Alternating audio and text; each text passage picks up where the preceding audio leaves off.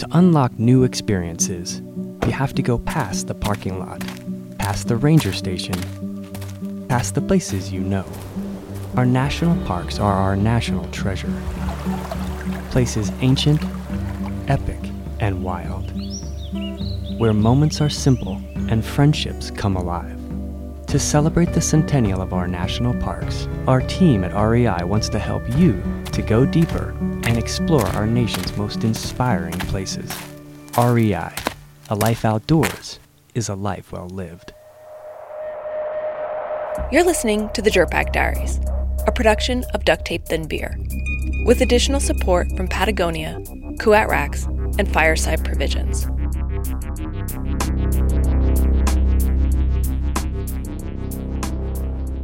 Hi, what's up? It's Fitz.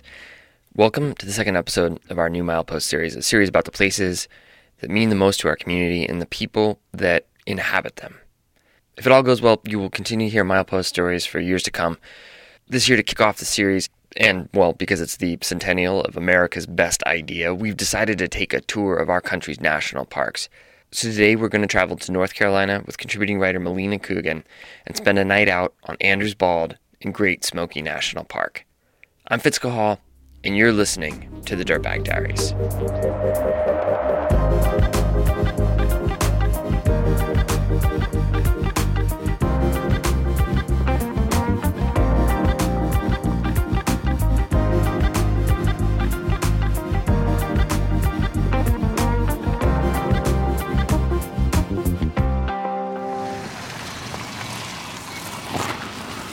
Road to Andrews Bald was knee deep with ruts, as if the earth had melted overnight.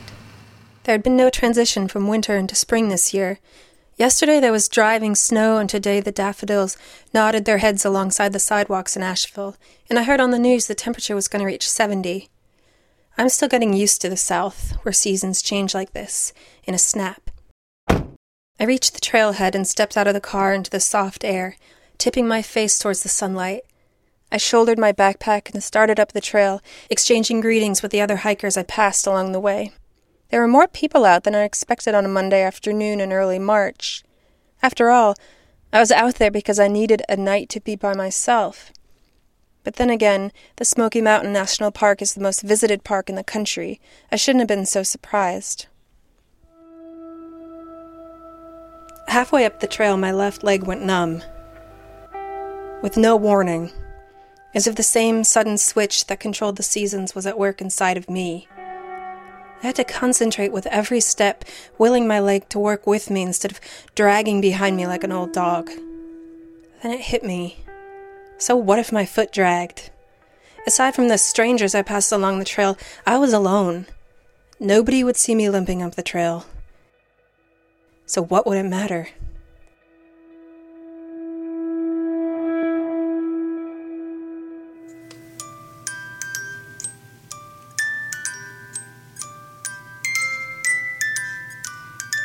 I got married this past summer, in the middle of a field in my tiny Vermont hometown. My husband, David, had just returned from a kayaking trip in Labrador, Canada, just two days before the wedding. He was a little underweight from three weeks in the back country, and his red curls were sunbright and wild around his shoulders. Our wedding was this explosion of shoestring budget beauty.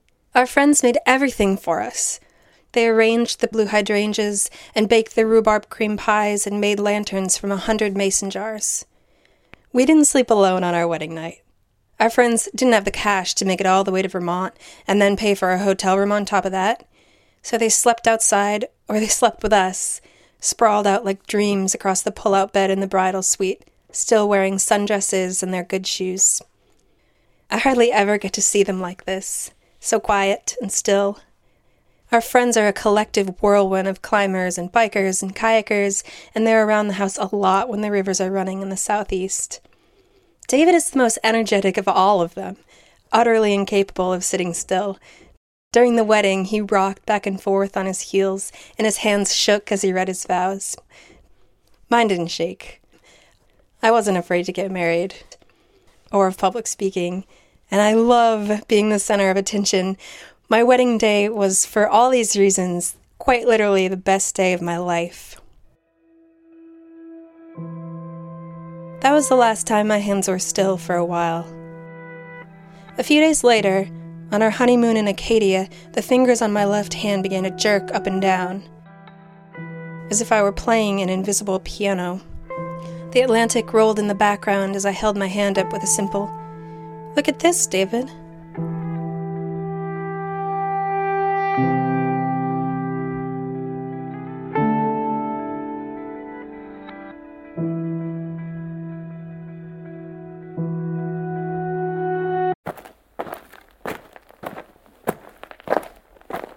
After just a mile or so on the trail, I emerged from the forest out onto the summit.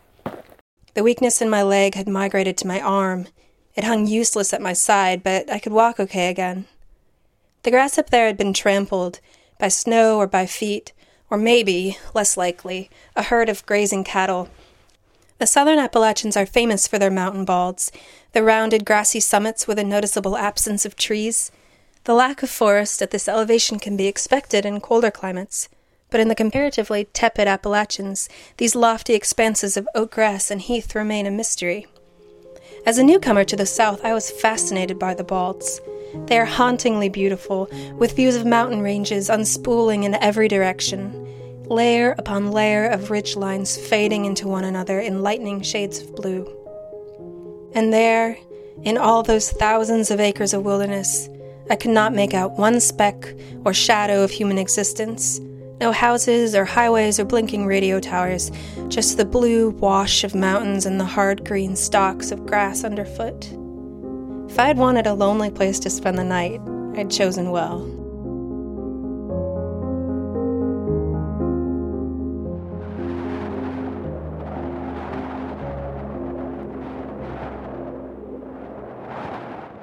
Okay, so it's windy out. You might catch that. It's really windy. We're at the top of a bald. And the first time I realized I was out here alone was when I set up my sleeping bag and I had it sort of crushed against one side of the tent, like you do when you're sharing it with someone. And then I realized that I could just put it in the middle of my tent because I'm going to be out here alone tonight. And nobody knows this. Um, I'm going to be 31 in three days. And I've never slept in the wilderness by myself in my life. Frankly, I've never wanted to. I've always just much rather be with somebody else. Actually, you know what? Um, it's not so bad. It's not so bad when I'm alone um, to be um, to be having these symptoms because I'm like I'm constantly trying to hide them from everybody just because I don't want to worry people and I don't want to always be talking about um, what's wrong with me. And so it's kind of nice to be like, okay, I'm watching my leg and my arm twitch like crazy, like hop off of my sleeping bag. And it sucks, but you know, it's happening. And I don't, at least I don't have to worry about hiding it from anyone.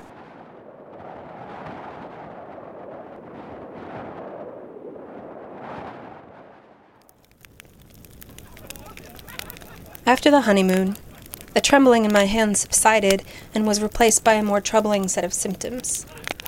One night, while some friends and I camped on the East Fork, a searing pain shot through my face from one side of my jaw to the other, and all night long I lay rigid inside the tent, afraid to move, the sound of their laughter, pieces of their stories floating in through the nylon walls. And after that night, I was too spooked to ever go too far from home. I needed to be close to my bed, so all of my pills and the hot water in the bathtub. My symptoms were constantly changing, sometimes painful, other times just inconvenient. One morning I woke up and I was paralyzed. It's a type of nocturnal seizure. I was conscious, but unable to open my eyes as I tried to work out in my brain whether or not I was even awake. It took five different doctors for me to be diagnosed with neuroborreliosis which, if you've never heard of that, is late stage chronic Lyme disease with a neurological presentation. It's possible you've never heard of that either. What a relief, initially. We like to think of a diagnosis as synonymous with an answer, a treatment plan, a cure, but there is no answer for chronic Lyme. No known cure except an experimental multi year onslaught of high dose antibiotics that may or may not make you feel better. I took my chances on the medicine, and we handed over our savings David's savings, if I'm being honest in exchange for an arsenal of rattling orange bottles. Three times a day I swallowed pills by the fistful, and we hoped for the best.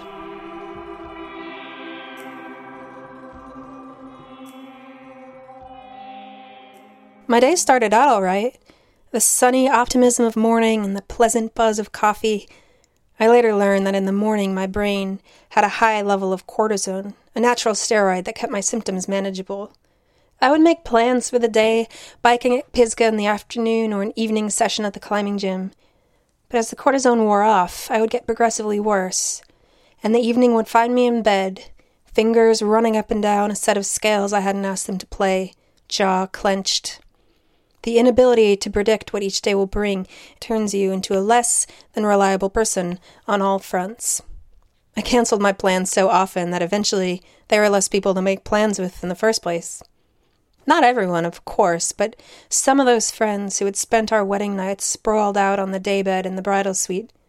They came around a lot less. And if I did run into them, they always seemed pretty confused. You're still sick? Those are three words I grew accustomed to hearing. But I thought you had Lyme's disease. Isn't there a treatment for that? Not really, I'd say. And it's not Lyme's disease, it's Lyme disease. I wasn't always easy to be around. David would walk in the door at five o'clock sharp every evening and do his best to gauge what sort of day it had been for me. A question as benign as, Did the dog get a walk today? Could trigger an implosion of self pity on my part. She didn't. I tried. I'm useless. I'm sorry. Or maybe some misplaced resentment was my disposition du jour. Of course, she got a walk. What else would I do with my day? Everything is fine. I'm fine. The dog is fine. We're all fine. Not knowing how long this disease would stretch out, hoping to ration the empathy of my new husband, I did my best to gloss over the more alarming symptoms muscle spasms, slurred speech. On weekends, I pushed him out the door, urging him to spend the whole day at the river. I have to get some work done anyway, I'd say. But after he left, I'd climb back into bed, the ceiling fan turning in the quiet house, and feel the hope and optimism that belongs to the young, the happy, and the newly married start to wash away.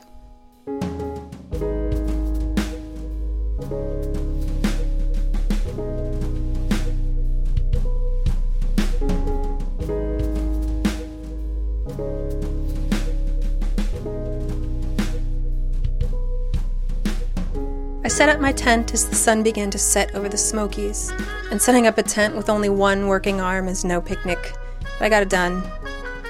Vapors of violet and crimson settled between the layers of mountains, low lying wisps of smoky haze that gave this range its name. See, I knew there was a reason why I really liked to camp with other people. It's because it's a lot more fun. I mean, this is this is nice to be outside and it's nice to have the simplicity of everything. I mean, everything about it is nice, but this is the point in the night where I don't know, this would be like the social part of the night, you know, where you look forward to it when like the dishes are done and you have that little bit of time where you have just enough energy to like tell a couple of ghost stories or drink a couple of beers and then you go to bed. And that's my favorite part of I think my whole life are those moments. And so I don't know, this is when I start missing people. And I don't know, the reason that I'm out here is because any disease is isolating, right? But this idea of a neurodegenerative disease, like a disease that gets worse and worse, and there's only so much, like, pity is the wrong word. You know, people only care for so long and then they get back to their life. Of course, you don't have like limitless supplies of energy and time and and it's like I don't want to tell anyone now because I know I'm going to get worse. So maybe I should just wait till I get worse. Anyway, that is what I'm thinking about right now. That's all I got for now. My anxiety has extended beyond the physical concerns of pain and disability and ignited within me the most base and vulnerable of human fears. What if everyone left me because of this? What if the complex and, to be blunt, incredibly boring realities of life with a chronic and potentially degenerative disease was just not something that anybody could handle? Not for the long haul. If it was fear that was causing me to harden and to hide, then I needed to face it. How many times had I gone into these mountains with my friends to camp and climb and be together? This time I went into the park to be alone, but to be alone on my terms. Not all solitude is created equal. There are the afternoons alone in bed, the world reduced to the ceiling fan, watching the sunlight's glacial glide across a white painted wall. Relative to your tiny universe, you feel too big. Then there is the solitude you choose for yourself, like this one, where the sky above you goes on forever and the landscape appears as endless as the sky. The world is expansive and you are tiny. Your sickness is tiny. All of your problems shrink down to the head of a pin.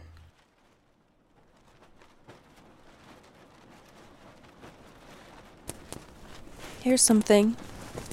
I always sort of managed to get out of camping by myself because I, I always thought I'd be really afraid when it got dark. And it turns out that I may have been afraid before, but now I'm so incredibly bothered. Just it's it's kind of like, uh, all right, give me something real and scary over this like this constant pain and just annoyance. So, yeah, I'm less freaked out than I thought of uh, my surroundings, more annoyed by my own self, which is kind of a major bummer because you can leave any place except for yourself. So, yeah, major bummer if uh, if you're what's really bothering you.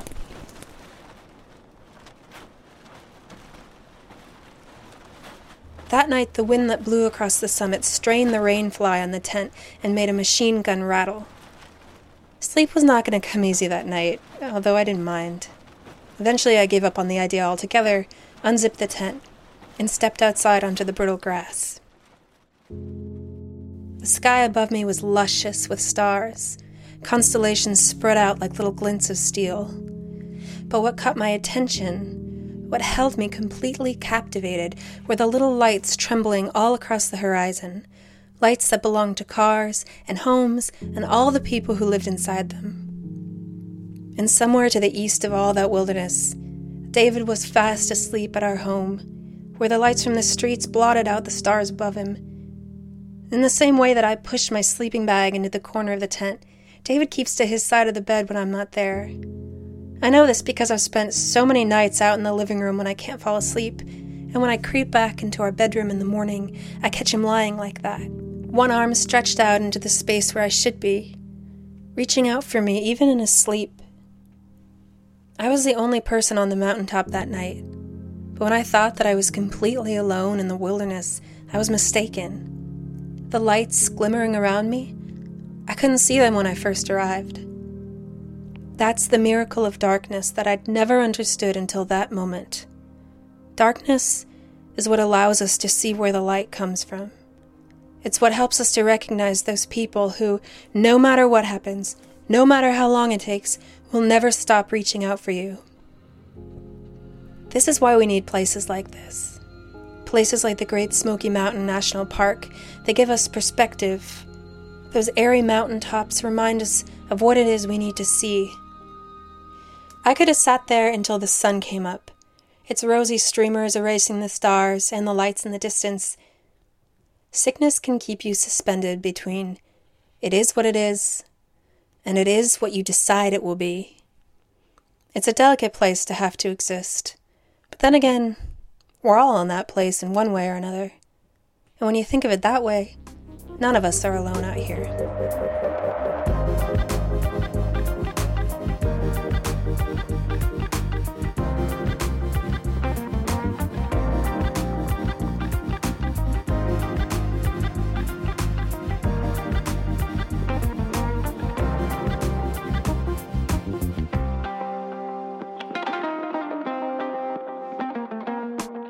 Support for Milepost comes from REI, who just built a new app, a crowdsourced guide to the national parks. Use it to find guides, beautiful photos, and maps of the best trails. To learn more, visit rei.com slash national parks. REI, a life outdoors is a life well lived. Additional support comes from the good people at Patagonia and from Fireside Provisions, mouthwatering meals for the campfire or cabin. And from Kuat Racks, avid cyclists, outdoor enthusiasts, and fine ale connoisseurs who teamed up to make a better bike rack. Check out their lineup at kuatracks.com. It's that time of year where my rack goes on the back of the truck and we point it for the desert. The Diaries is also made possible by you, our listeners. To pledge your support, go to our website and click the button in the upper right hand corner. Thanks to everyone who has donated already. Seriously, it makes a huge difference. It allows us to hire writers, pay people. Imagine that. So thank you. Music today from Kai Engel, the F-Dub Beats, the Cassettes, and Chris Zabriskie. Jacob Bain and Nis Koto created our theme music. As always, you can find the links to the artists on our website. The story was written and recorded by Melina Coogan. You can find more of Melina's writing at thewildercoast.com. This episode was edited, mixed, and produced by Jen Altschul. I helped out a little bit. Nice work, guys. And our executive producer is Becca Cahall, who is back from maternity leave. Yes, that is awesome. You have been listening to the Dirtbag Diaries. Thanks for tuning in.